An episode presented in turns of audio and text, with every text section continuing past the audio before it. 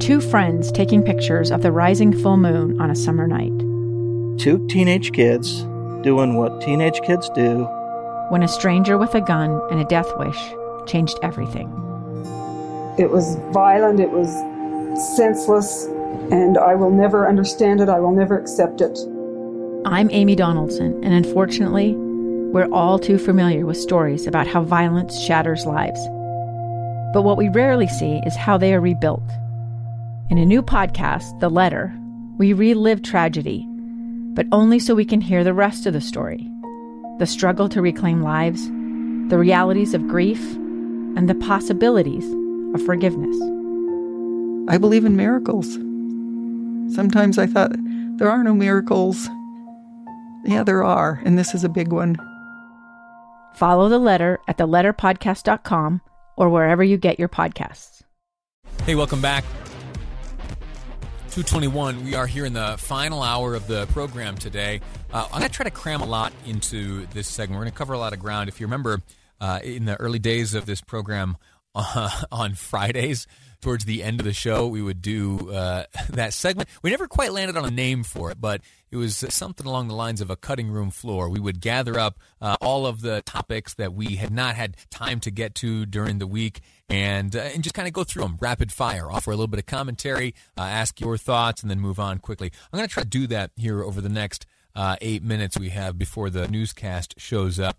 Uh, I got a number of topics I want to touch on. the The first one is uh, something something pretty new.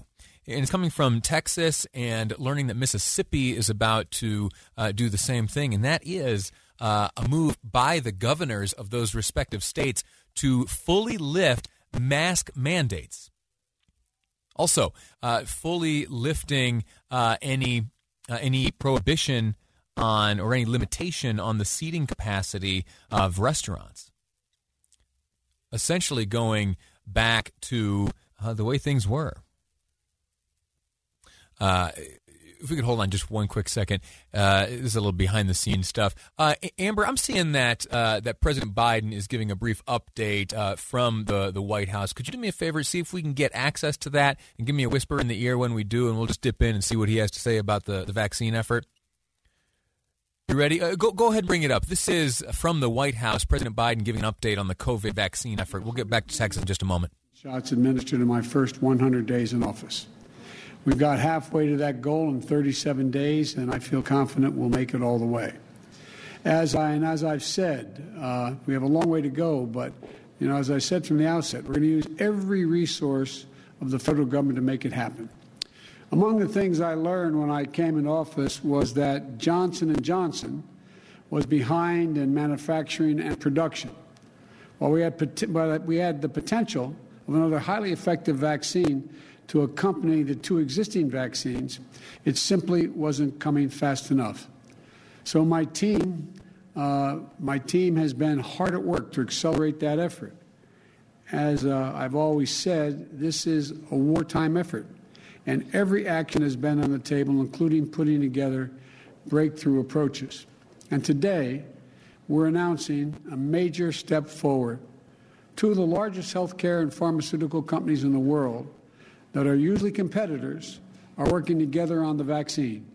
Johnson & Johnson and Merck will work together to expand the production of Johnson & Johnson's vaccine. This is a type of collaboration between companies we saw in World War II we also invoked the Defense Production Act to equip two Merck facilities to the standards necessary to safely manufacture the J&J vaccine. And with the urging and assistance of my administration, Johnson & Johnson is also taking additional new actions to safely accelerate vaccine production. Johnson & Johnson's vaccine manufacturing facilities will now begin to operate 24/7 in addition, we'll continue to use the Defense Production Act to expedite critical materials in vaccine production, such as equipment, machinery, and supplies. I've also asked the Department of Defense to provide daily logistical support to strengthen Johnson & Johnson's efforts. And I want to thank Johnson & Johnson and Merck for stepping up and being good corporate citizens during this national crisis. Here's what all this means. We're now on track to have enough vaccine supply for every adult in America by the end of May. Let me say that again. When we came into office, the prior administration had contracted for not nearly enough vaccine to cover adults in America. We rectified that. About three weeks ago, we were able to say that we'll have enough vaccine supply for adults by the end of July. And I'm pleased to announce today, as a consequence of the stepped up process that I've ordered and just outlined, this country will have enough vaccine supply, I'll say it again, for every adult in America by the end of May. By the end of May. That's progress, important progress. But it's not enough to have the vaccine supply.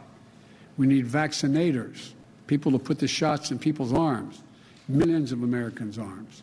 To date, we brought back retired doctors and nurses. We've developed, we deployed more than 1,500 federal medical personnel you usually see during national disasters from the Federal Emergency Management Agency, FEMA, and the Commissioned Health Corps at the Department of Health and Human Services and the Defense Department, including the National Guard, with thousands more to come. We're also increasing the places where people can get vaccinated. We've sent uh, millions of vaccines to over 7,000 pharmacies to make it easier for folks to get their COVID 19 vaccine shot like they would their flu shot. The federal government is also working with states to set up hundreds of mass vaccination centers in places like stadiums, community centers, parking lots that vaccinate thousands of people per day. My wife Jill and I just visited one in Houston last week. It's incredible. And with this increased production, of three safe and effective vaccines, we have an opportunity to help address the urgent national need more quickly and getting our schools back open safely. Right now, an entire generation of young people is on the brink of being set back a year or more in their learning. You can ask millions of parents, they understand. We're already seeing rising mental health concerns due in part to isolation. Educational disparities that have always existed grow wider each day that our schools remain closed and remote learning isn't the same for we'll, every student. We'll step away from the remarks being delivered by President Biden here uh, from the White House uh, live. We have learned a lot uh, over the past four minutes. Uh, some you know, set politics aside here for a second. Let me walk through some of these announcements. Uh, number one, there will be a partnership between Johnson and Johnson and Merck to produce uh, additional uh, doses of the Johnson and Johnson vaccine. President Biden pointed out that these two companies are traditionally uh, competitors, right? Seeking to carve out for themselves uh, the the share of the market when it comes to similar products, uh, is something that he points out uh, a partnership that is unseen since World War II. He also pointed out uh, that the Defense Production Act is being called upon to uh, get two Merck sites uh, involved in the production of this Johnson and Johnson vaccine. That that's interesting. And uh, earlier in 2020, when we were first getting into uh, concerns about ventilator shortages, you remember you and I spent a lot of time combing through the history of the Defense Production Act. Very simply, it is the ability for the federal government to force action upon a, uh, a company or force action by a company in the name of national defense. Uh, and it appears, as was just announced, that it's being called upon now, and that there was also uh, a few conversations between the administration and Johnson and Johnson moving their production to a more round-the-clock schedule. Okay, those are logistics. Now for the good stuff. Number one, the president says that his goal of injecting 100 million Americans during the first 100 days of administration uh, says that that goal is well within reach. Additionally, with this new Merck and Johnson & Johnson uh, partnership, plus Pfizer and BioNTech and Moderna, that we are on our way to having a, a, dose, having a vaccine available for every single adult American by the end of May. Every single adult American by the end of May. He later points out that being able to produce all of these vaccines is not sufficient, that there is still a great need when it comes to people uh, actually doing the injections. So if you are, you know, someone of that skill set, find uh, an opportunity uh, to lend it to those who need it. Uh, you can find opportunities by making your way over to coronavirus.utah.gov or reaching out to your local health jurisdiction. Uh, but the the next need at least as uh, assessed by the president, is that we're going to need people to inject uh, these vaccines. The vaccines that he predicts will be available to every adult American by the end of May. Huh. Outstanding stuff. Uh, quick, quick break. When we return, uh, I want to talk to you about Read Across America Day. Read Across America Day 2021. I want to get some book suggestions from you as well. That's all next on Live Mic. I'm Lee Lonsberry, and this is KSL News Radio. Hey, welcome back. Excuse me. We're into the final half hour of today's episode of Live Mic. And if you are a fan of literature and reading, uh, you know that today is uh, a special day. March 2nd is the birthday of Dr. Seuss. And for many, many years, uh, in conjunction with uh, the NEA, that union, the Dr. Seuss uh, state, I think they call themselves Dr. Seuss Enterprises. Yeah, uh, they've had a, a, partnership which has lasted many years. Uh, and, well, it turns out that that partnership ended uh, a few years ago. I, I was unaware of this. Uh, I, I, did learn it uh, just about, actually, it was exactly a year ago today. Uh, we had a special broadcast that focused on uh, this important day, Read Across America Day. And uh, during the course of that broadcast, you have conversations off air. And I, there was a someone, I'll say, uh, spoke to me during the break and said, "Oh yeah, you know, we uh, uh, th- there's not. It's the the NEA is no longer." Affiliated with Dr. Seuss Enterprises in this venture of promoting Read Across America Day. It turns out that uh, some of what Dr. Seuss uh, has written during his life was uh, not that savory, and for that matter, we're distancing ourselves. Well, today, on this year's Read Across America Day, the Dr. Seuss Enterprise has upped the ante. So Dr. Seuss Enterprises is uh, essentially the organization, the estate maybe, who uh, has the, the, you know the right and the copyrights and all that, the privileges to uh, produce and distribute Dr. Seuss content. I, I want to read you uh, their statement, but, but then I'm going to say uh, there's really little reason to dwell too much on this. Okay, uh, we'll get to that in a, in a moment, but let me share with you uh, the meat and potatoes here of the story, and then we'll get into my takeaways. So, uh, again, this from Dr. Seuss Enterprises.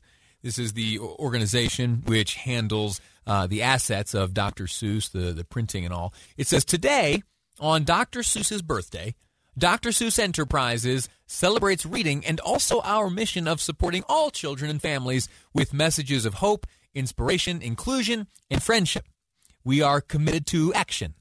To that end, Dr. Seuss Enterprises, working with a panel of experts, including educators, reviewed our catalog of titles and made the decision last year to cease publication and licensing of the following titles. Number one, and to think that I saw it on Mulberry Street.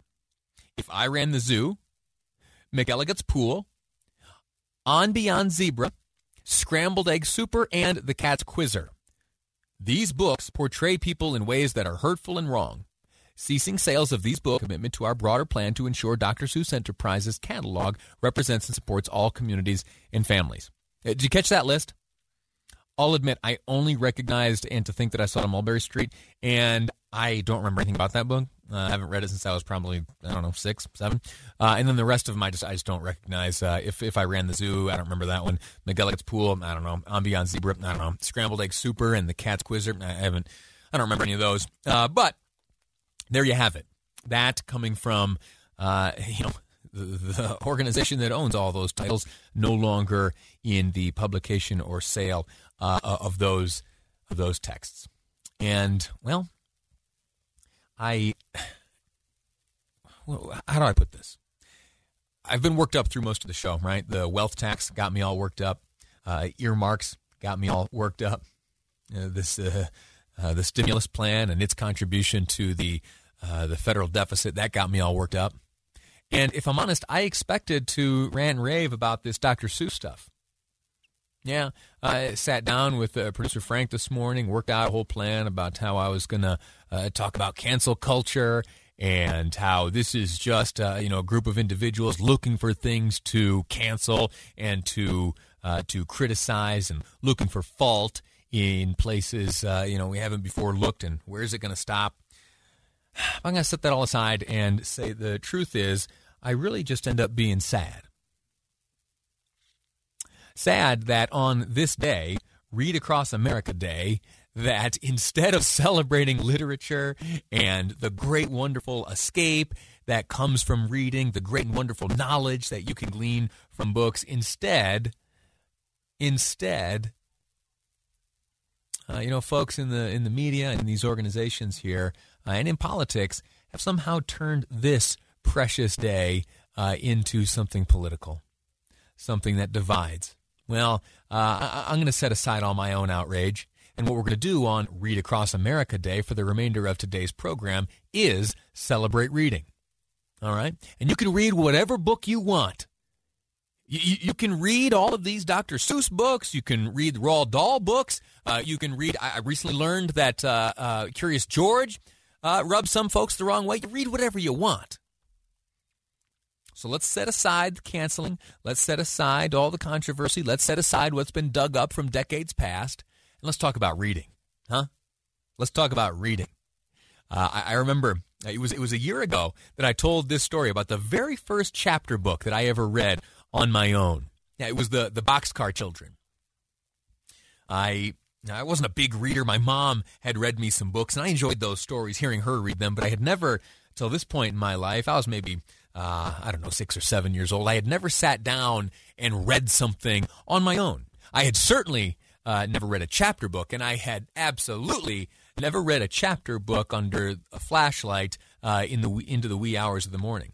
Well, uh, one day I was I was a little more rambunctious than other days, to the point where Mom said, "Hey, uh, listen, little Lee," she called me Lee B. Uh, Lee B. Lou, time for you to uh, head upstairs. A little bit of time out for you. All right, you got to calm down. And uh, here, why don't you read a book while you're up there?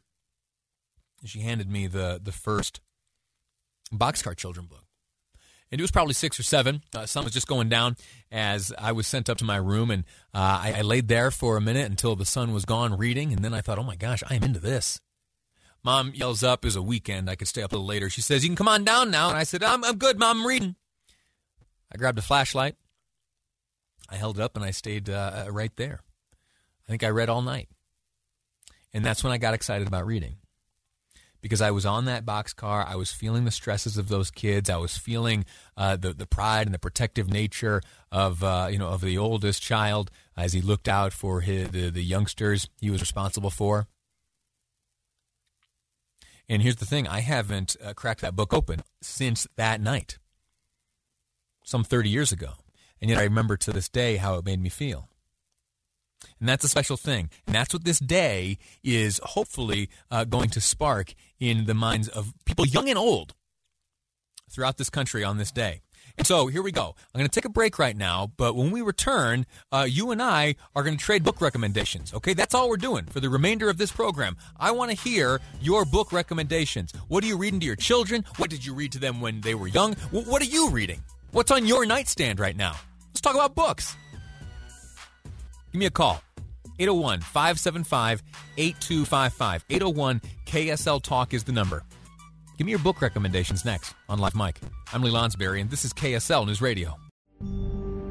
A gun in the face. Then all of a sudden, they all kind of lined up. They pointed their guns at me. And this is the point where I thought, I'm going to die today. Started two years of horror for an American in Venezuela. They said, You need to give us your phone and get ready because you're coming with us. I'm Becky Bruce, and I spent a year researching and piecing together Josh and Tammy Holt's story about their ordeal in a notorious prison. That's when everything started to turn bad. We had another pound on the door. Boom, boom, boom. And there was the police once again. You can binge all of the episodes of Hope in Darkness on KSLPodcasts.com or wherever you get your podcasts.